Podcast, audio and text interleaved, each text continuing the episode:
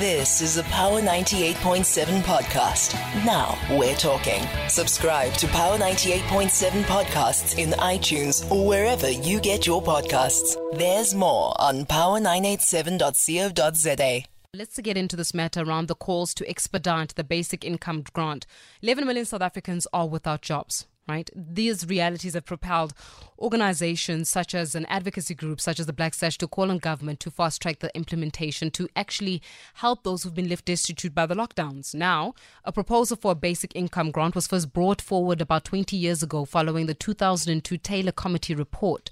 We also saw Social Development Minister Lindiwe Zulu call for the implementation of the basic income grant in the National Assembly just over two weeks ago. So let's interrogate this matter now with Neil Coleman, who's a senior policy specialist specialist at the Institute for Economic Justice. Neil, thank you so much for joining us on Power Lunch. A very good afternoon to you. Um, good afternoon, sir.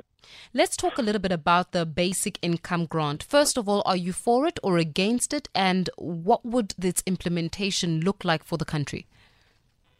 Now, Faith, the IEJ uh, uh, is strongly in support of the basic income grant. In fact, uh, this policy has the broadest support of any policy in South Africa. You know, uh, the debate in Parliament that you referred to recently, every single political party supported it. Trade unions support it, civil society organizations support it.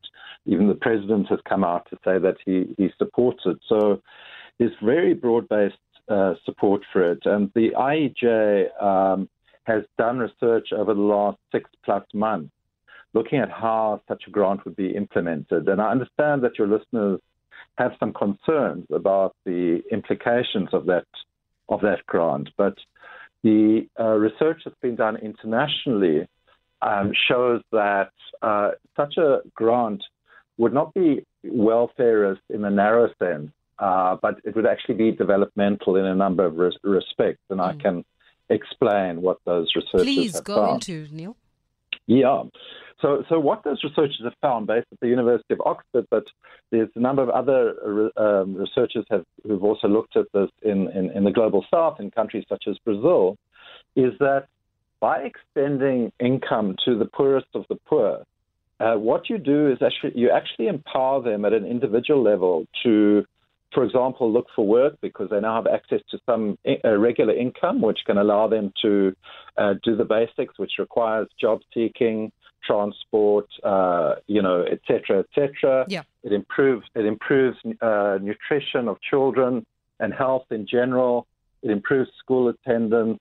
it also stops people from making bad decisions in terms of avoiding situations where they have to go to Mashonisa to to to uh, to lend at very very high interest rates or selling their assets it enables them to invest in their small businesses and agriculture and so on and so forth. So this is what the international experience shows. Also, you know, economists talk about something called uh, stimulus or the multiplier effect of certain investments. And what that means is that when you have a whole lot of people, and, and we're talking here about many millions of South Africans suddenly having income that they didn't have before. What happens then is that they spend it in their local communities, which creates the stimulus effect. It gets the wheels of the economy turning in those communities because very often they spend on locally sold and produced goods and services.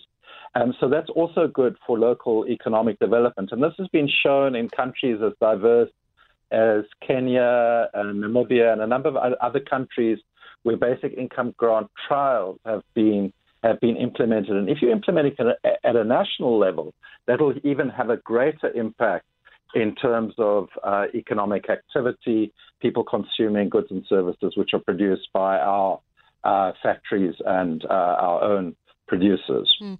Neil, uh, well, how would you respond to the argument that that all sounds wonderful theoretically, but when you have to look at um, the other side of it or the adverse of it, is that it sure. could create a people who become you know, that where it's supposed to work towards improving their livelihood so that they can become independent, it actually creates a citizenship where they then feel comfortable within the basic income grant uh, level, at the basic income grant level, that indeed it doesn't foster further economic activity and economic growth, but rather people who have got, you know, who become then dependent for long term sure. on the state. How then do you yeah. rebuttal on that argument? Yeah, I mean, this is a very common perception, and and that uh, research that I spoke about, for example, you know, there's this idea that people spend it on alcohol and cigarettes, etc., etc. The research shows that, in fact, that is not the case, and I mean, it's very often woman-headed households who spend these grants, and they spend them very, very carefully. But I think the the fundamental issue is that the biggest cause of dependency is poverty. You know, if you have nothing you basically have to rely on others. It's not that you're relying on the state, but you're relying on family members, community members. You're begging and and trying to f- scrape through from month to month. And what the recent surveys have shown, the NIDS CRAM survey, for example, which looked at what has happened to families over the COVID uh, lockdown period, is that people have gone deep and deep into poverty, and in fact now are skipping meals. You know, children are not able to eat on a regular basis and so on and so forth. And that has a very, very devastating impact on development of families and households and communities. So that is the worst form of dependency.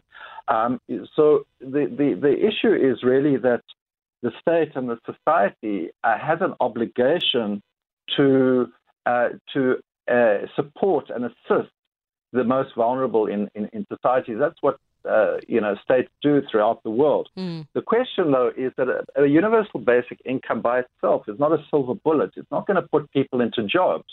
You know, if we look now at these 11 million unemployed that you are talking about, that the UBI by itself, even though it'll have some beneficial economic effect, as I outlined in terms of stimulating the economy and so on, by itself uh, is not sufficient. So you need other complementary policies you know, industrial policies, macroeconomic policies, where you make the cost of money much more affordable, where you're lending and creating small businesses, where you're diversifying your economy into manufacturing uh, and creating jobs in the labor intensive sectors.